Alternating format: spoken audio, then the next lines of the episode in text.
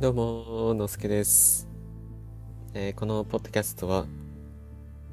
ニュージーランドでワーキングホリデーをしているのすけが現地で思ったこと、経験したこと、感じたことをラフに語っていくラジオです。えーお便りいただきまして、お便りを読みつつ、えーそれに合わせてちょっとお話ししたいなと思ってて、えっと、ちょっとわかんないですけど、多分、今日長くなります。長くなるので、あの、分けてね、聞いてくれたら、聞いてもらえたらすごく嬉しいなと思っております。えーお便り、ちょっといきなりですが、読ませてもらいます。ラジオネーム、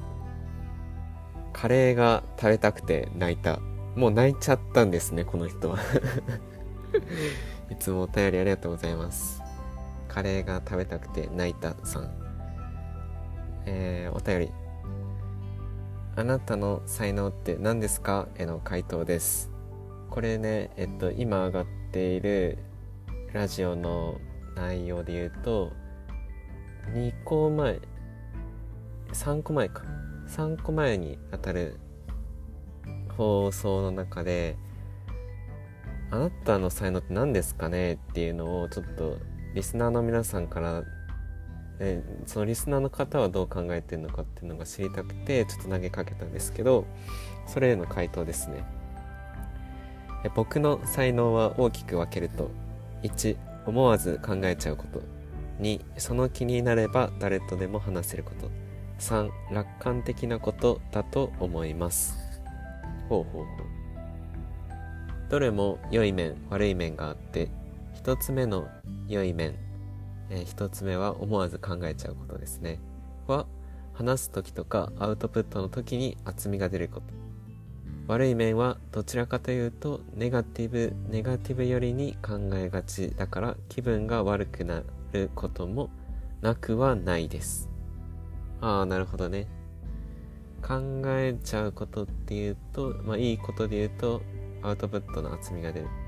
悪い面で言うとネガティブに寄っちゃうから気分がね良くない時もあるってことですね。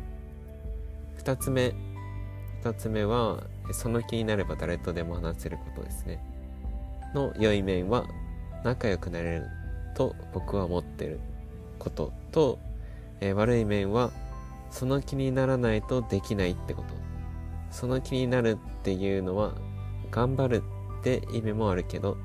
大きくはその日その時の気分だったり空気を読むから発動できない時もある。じゃあ3つ目ですね。3つ目。3つ目は、えー楽観的なこと。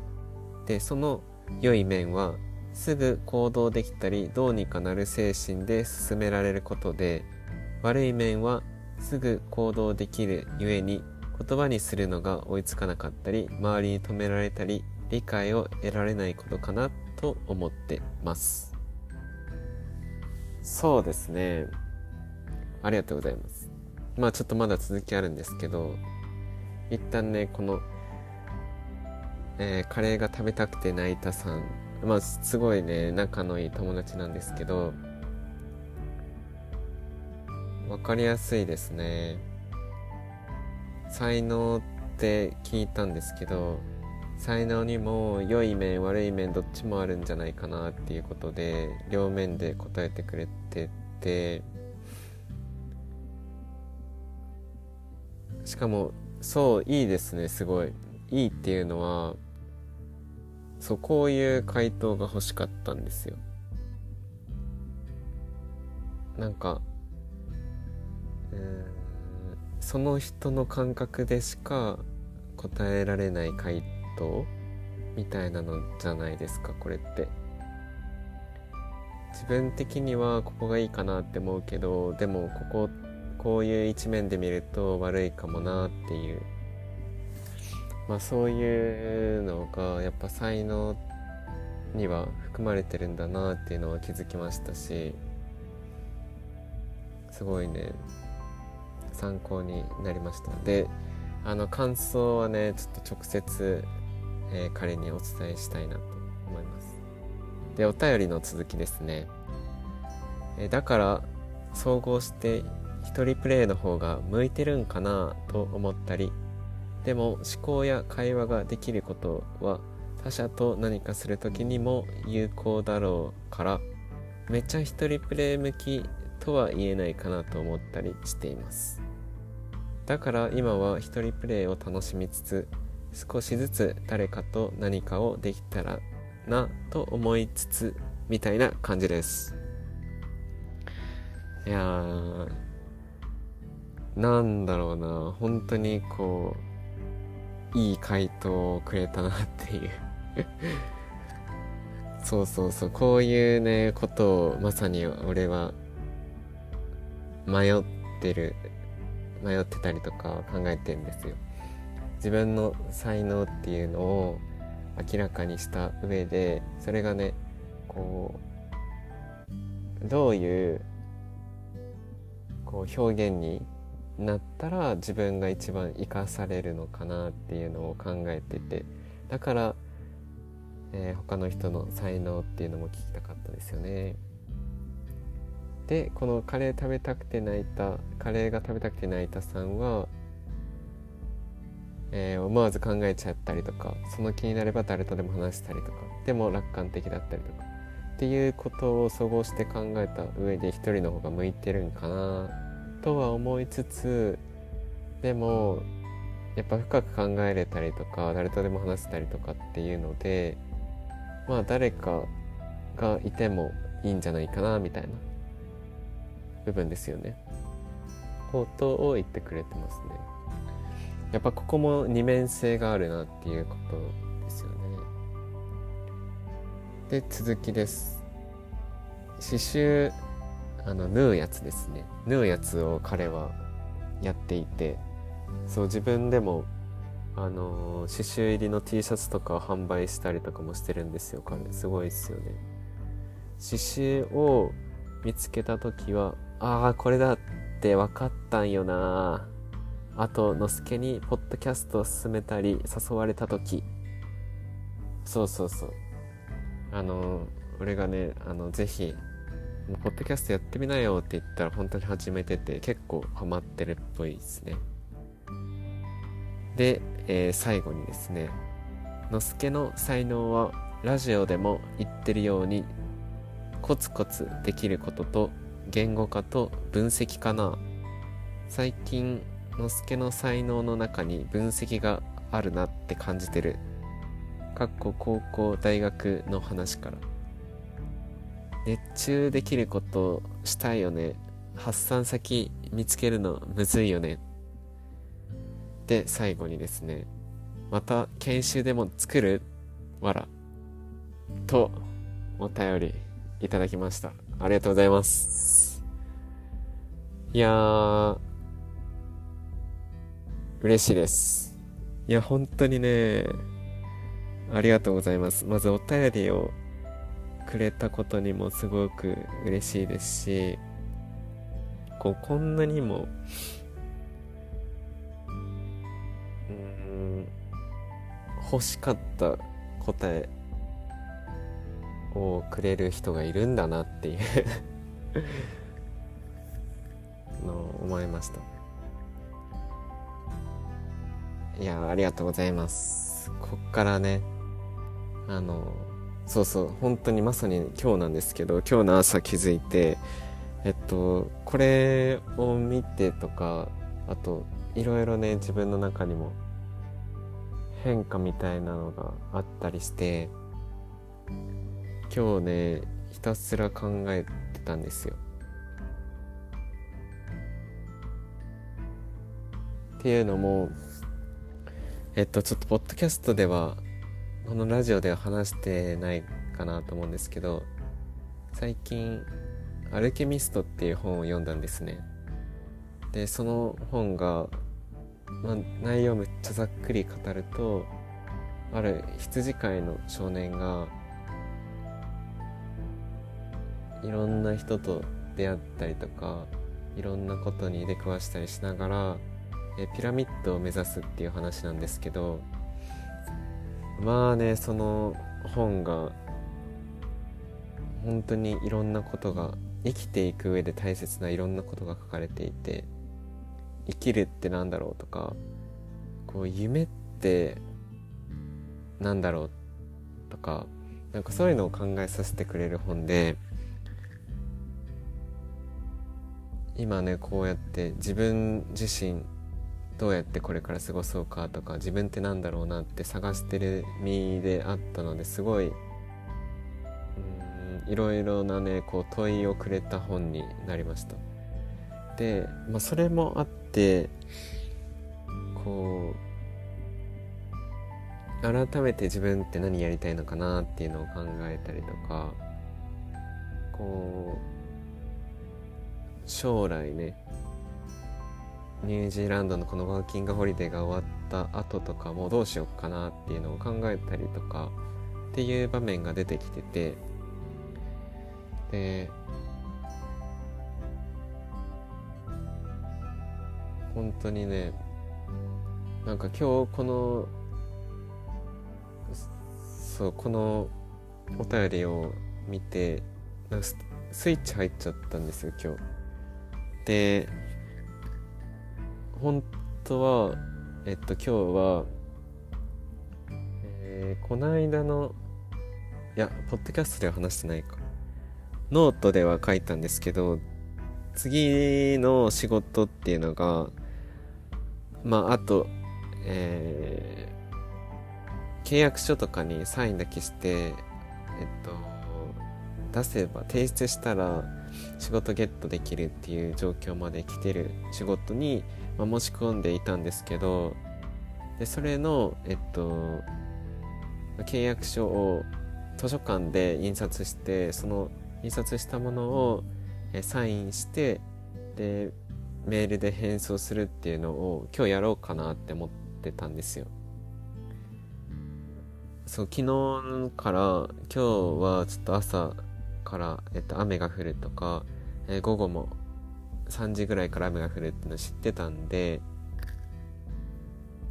朝その、まあ、出勤前の時間帯雨降ってるだろうからその時間帯に、えー、図書館に行って印刷をしてでそこから仕事行こうって思ってたんですけどあのその雨が結構強くて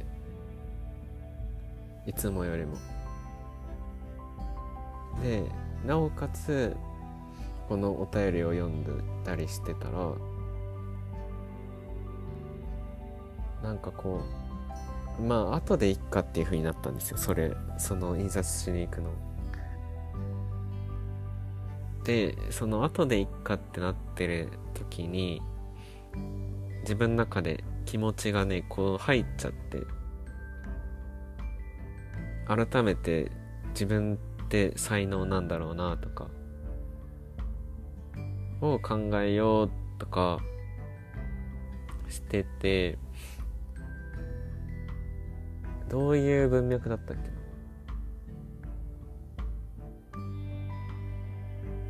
な？あ自分では気づいてない自分の才能ってどうやったら気づけるかなって思った時にまあ2つ自分の中で方法が思いついて1個が自分の性格のタイプっていうのを改めてもう一回見てみる。これが、まあ、16パーソナリティみたいな性格診断があるんですけど自分の、えー、っとその性格っていうのが主人公タイプだったんですよ。まあこれだけ言ってるともうなんかちょっとわけわかんないこと言ってるなっていう感じなんですけどえ、っとまあタイプ。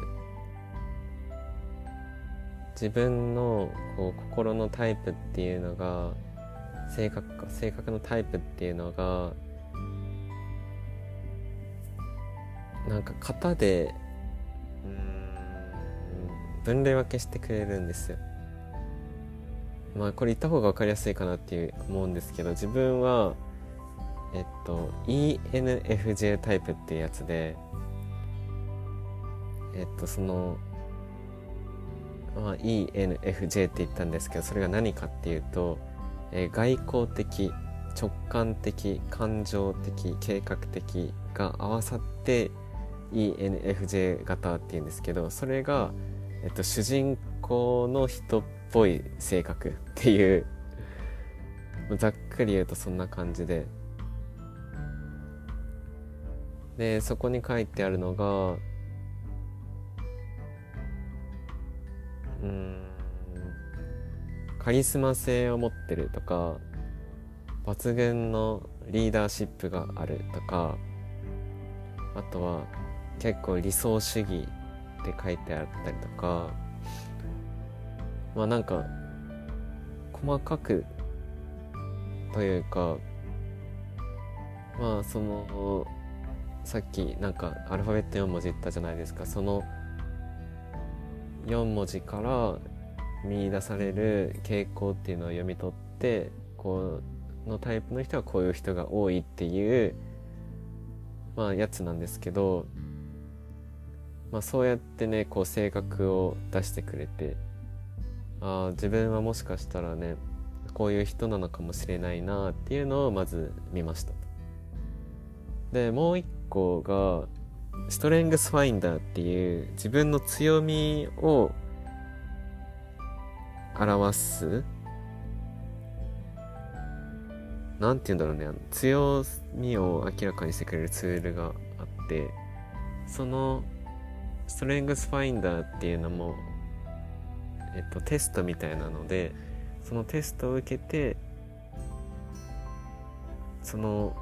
何て言うんだろうなまあどういうスコアなのか分かんないですけどから導きされ導き出される傾向っていうのを読み取って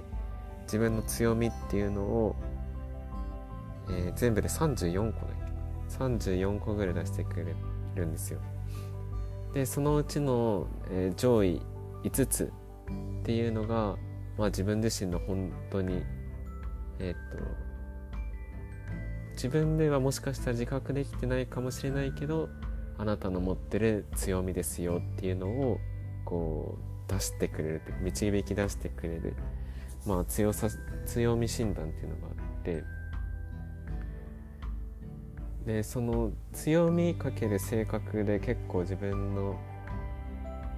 うんまあ才能まではいかないんですけど自分の合ってる路線というかっていうのが分かるんじゃないかなと思って。改めてねストレングスファインダーを見てみたんですよその結果を。そしたらなんかすごいスッと全部入ってきたんですよ。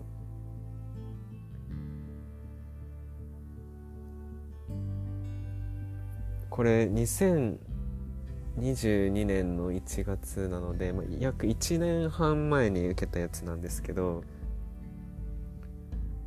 当時よりかはなんか当時よりかは解像度高く自分のこう診断結果っていうのを受け止めることができたりとか読み解くことができていやめっちゃ良かったんですよ。ちなみに上位5つは自分は1位が最上志向でっていうまあこういう風な結果が出てるんですけど、まあ、史実なので。最上志向っていうのは最も上の志に向かうって書いて最上志向ですねで2位が戦略性これはもう戦略的なやつそのそのままですで3位が共感性共に感じる性格で共感性ですねで4位が方眼え包み包み含むって書いて方眼で5位が運命思考。これはそのまま運命に思考が一番上の最上思考とは違う、えー、思う考えるの思考ですね。でちょっとねこれ読んでみようかなと読んでみようかなっていうのは、えっと、この5つを簡潔に、えっと、キーワードだけ抜き出していてそれをちょっとまとめてみたんですよメモに。でその5個ずつまあなんて書いてあったのかちょっと発表発表する。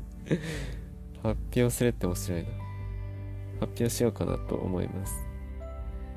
1個目の最上志向が人にインスピレーションを与える洞察力がある。人の価値を最大限上げることに喜びを感じる。一人一人の才能を見出す。才能と才能をつなげる。で心ここの資質から最高の仲間と最善の仕事をすることが好き。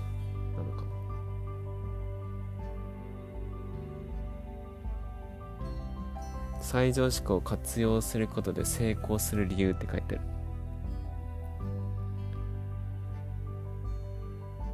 まあ、さっきねこうキーワードバーってあげたことができるから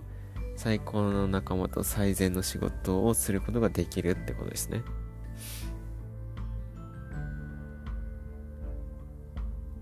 これめっちゃじゃあ一回一回全部読むか。で2位の戦略性。キーワードが議論を多角的に新たな次元をもたらす。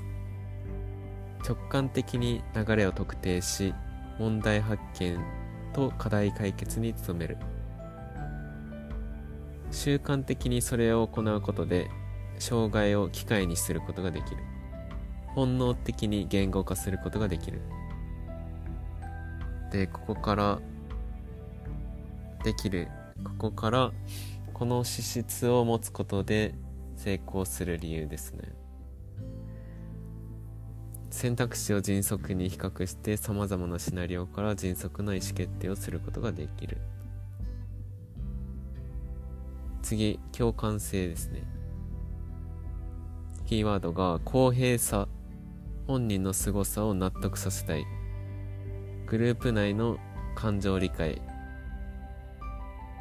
感情の指摘ができる。人の長所を自然に感じ取れる。一人一人が特別な存在だと伝えられる。でここから導かれる。成功する理由なんですけど感情の奥行きが並外れていて相手の感情や意味を認識することができる、うん、次。方眼ですね。キーワードが人のいい点を見出す。オープンな態度。多種多様な人々を場に受け入れる。個性を見つける。誰とでも仲良くなれる才能。仲間外れの人に気づく。チームメイトと仕事することで優れた結果を出す。でここから導かれる成功する理由が分け隔てなく人を受け入れる。寛大さと広い心がある。最後、えー、運命思考のキーワード。人やグループの橋渡し役。本能的に結びつきを見つけようとする。自分の価値観に忠実。信念で正しい道を進めると信じている。人類全体の生活の質を改善してくれるようなニュースに魅了される。生まれながら人を重視し意思決定を導く。でここからこの、えー、資質から導かれる成功する理由が全体像から意味を見出し安心感と安定感をもたらすと。はいちょっとざーっととりあえず読んでみたんですけど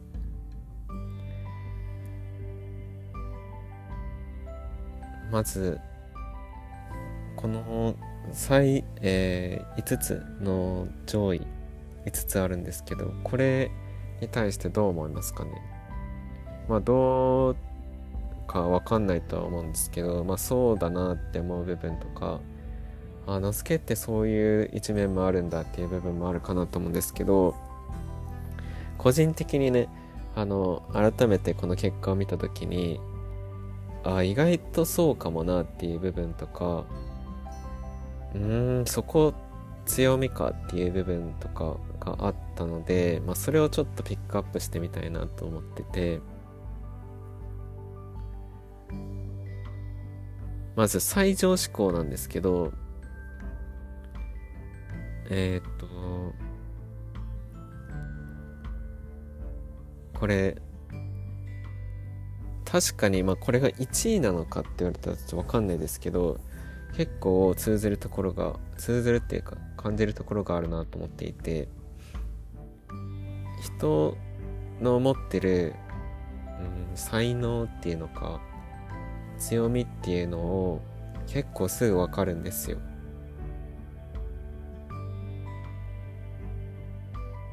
なんかそれは評価してるっていう感じではなくてあこの人これできるだろうなとか。あこれは自分じゃなくてこの人に任せようとか。なんかそういうのを自然と今までもやっていたなと思っていて。でそれが実はこう他の人からすると洞察力があるって思われたりとか。こう人にインスピレーションを与えるっていうところにつながってるのかなと思っていて。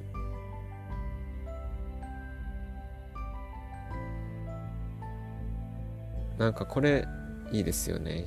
一人一人の才能を見出すとか最大値に上げるとかで多分2位の戦略性っていうところが多分俺に対しては結構意外だなって思う人もいるかもしれないんですけどこの改めて結果を見るとあ結構そうだな合ってるなっていう部分があるなと思っていて議論をにこう新たな次元をもたらすってマジでそうだなって思っていて一見こう意味のないようなこととかもうんなんかこう話に加えたくなっちゃうんですよ。今その話別にしてないけどでも確かにそれも重要そうだなみたいなことを気づいちゃうんですよね。でそれがしかも直感的に流れを特定してできるっていうのが書いてあってあそうなんだみたいな。でここでね本能的に言語化できるっていうのが書いてあってなんかこう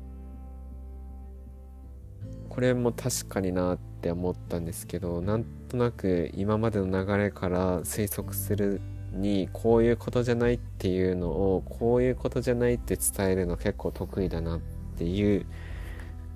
なんか自負は確かにあったんですよ。でそれが戦略性なんだなみたいなを気づかされましたね。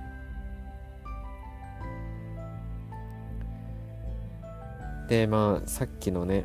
他の共感性とか方眼とか運命思考とか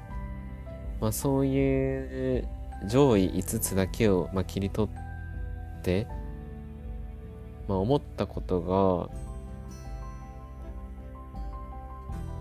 俺は多分人と人とを結ぶこう間のコミュニケーションっていうのが得意でしかもそれが1対1もそうだしこう何人かのこうグループだったり組織っていうところでもそうなのかなって思って。でさらに人と人だけじゃなくて人と例えば事象だったりとかうん個人とグループとかなんかそこの間のつながりっていうのを見ることもできるんじゃないかなと思っていてで総合してえっとフラットに考えた時に前で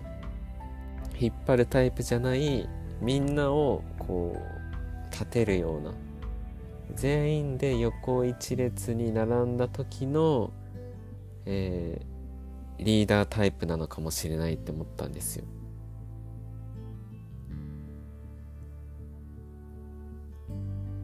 これがちょっと合ってるかどうかはわかんないですけどえっと最初にちょっと言ったもう一つのこう自分を理解するためにえー、使ったツールの一つに16パーソナリティ16性格診断って言ったじゃないですか。あれでも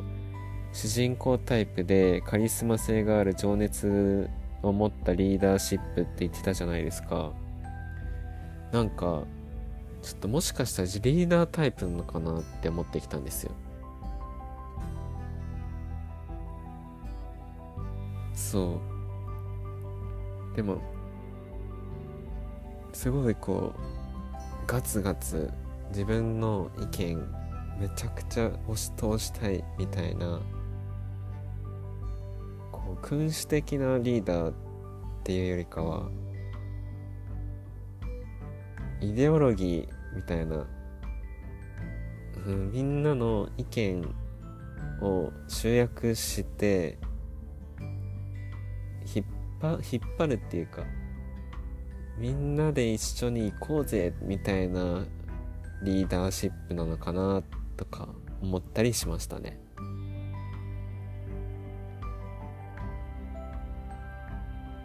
そうだからこう今ってニュージーランドに一人で来て一人で生活したりとか一人で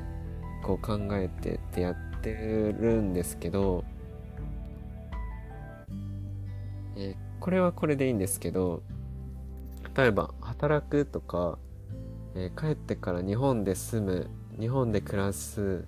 日本で何かするってなった時に多分一人で何かをし続けるっていうよりかはこう誰かと一緒に何かこう組織の中に入ったりだとか組織を形作ったりとかそこでそこの中でみんなでこう誰一人取り残さずにワイワイできるっていうのが多分好きだろうなとか得意だろうなってなんとなく見えてきました。すごいねまだまだ全然荒いんですけどなんかね今日それに気づけてめちゃくちゃこう良かったんですよ。なんか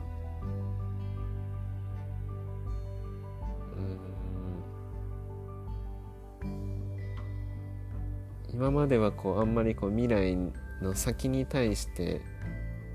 の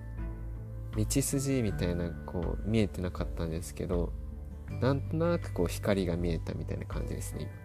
光が見えてきてあそこにそっちに進も進もっかなみたいな風に今日思えたんでそう良かったんですよ。で良かったしでこれもえっとちょっと戻るんですけど今日もしえっと仕事のねその契約書に契約書を印刷しに行ってたら気づけなかったんですよ。でもし今日雨がそんなに強くなくて仕事に行ってたりとかしたらこれ考えれなかったんですよ。でここで何が言いたいかっていうとえっとすごい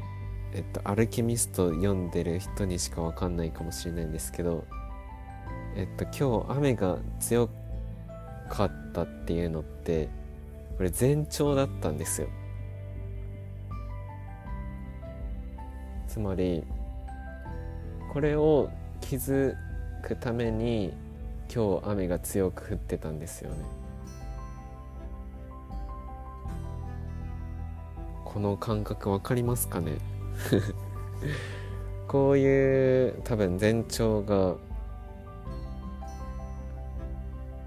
うんこれからも多分ニュージーランド生活にはあるんじゃないかなと思っててその時に気づくことっていろいろあるだろうなみたいな。こう本来やろうと思ってたことができなかったりとかやろうとも思ってなかったことが急にこう現れたりとかそういう時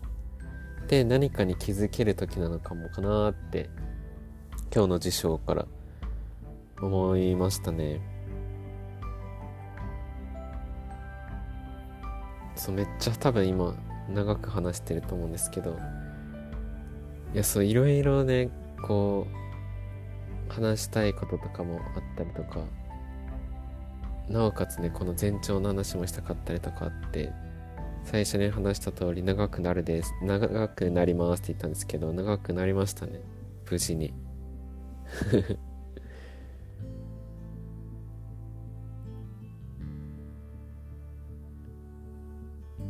いやー本当にそれもこれもお便りの返信をくれたカレー食べて泣いたカレーが食べたくて泣いたさんかがお便りをくれたところからもう始まってたんですよね。いやだからありがたいな本当に。自分の才能みたいなところが、まあ、まだねどういうのが才能かっていうのは分かんないですけど、えー、強みの質だったりとか性格っていうところから自分がこういう風に過ごしたら過ごしやすいだろうなとか生き生きできるだろうなみたいなところが今日見えてきたのでなんかそこにねさらに才能っていうのが重なったらめっちゃいいんじゃないかなと。なんかこのお便りでも最後にまた研修でも作るって書いてくれたんですけどいや多分研修とか俺合ってるんだろうなって思ってて人のこう才能を最大限引き出すとかね誰一人取り残さないとか戦略的にものを考えれるとか共感できるとかっていやそう。あの16パーソナリティにも向いてる職業として先生とかコーチングとかカウンセラーとかなんかそういうのが書いてあったんですよ。だからね多分マジで研修とかね本当に。うん。チームでねまたやりたいなってマジで思い思ってます。いや乳児からね帰ってきた後は本当に何をやってるか分かんないですけど今のところね。ただまあこうやって未来のことに対して今のうちから考えておく。準備しておくことはすごい大事なことだなって思ってるので、まあ、今日それをねそれに気づけてよかったですしこうやってポッドキャストラジオを使って思ってることっていうのを言語化して記録できたのもすごい良かったなと思ってますちょっと長くなってしまってそれは申し訳なかったんですけどはいちょっと以上で一旦切ろうかなと思っております。え最後にですね、えっと、引き続きお便りはお待ちしております。前回の、えー、あなたに、あなたの才能って何ですかに対する、え回答でもいいですし、こののすけのラフラジオに対する何でも感想とか質問とかもう何でもいいんですけど送っていただけるとそれはそれで嬉しいなと思っております。そんなところかな。あえっとそのお便りじゃなくても Spotify とかから直接感想を送れるっていうツールかな。ところもあるらしくてそこからもねあの送ってくださってる方もいるんですけどすごくそれも嬉しいですのでそっちでも大丈夫です。はい。そんなところかな。長くなりましたが、以上で今日は終わりにします。じゃあ、またね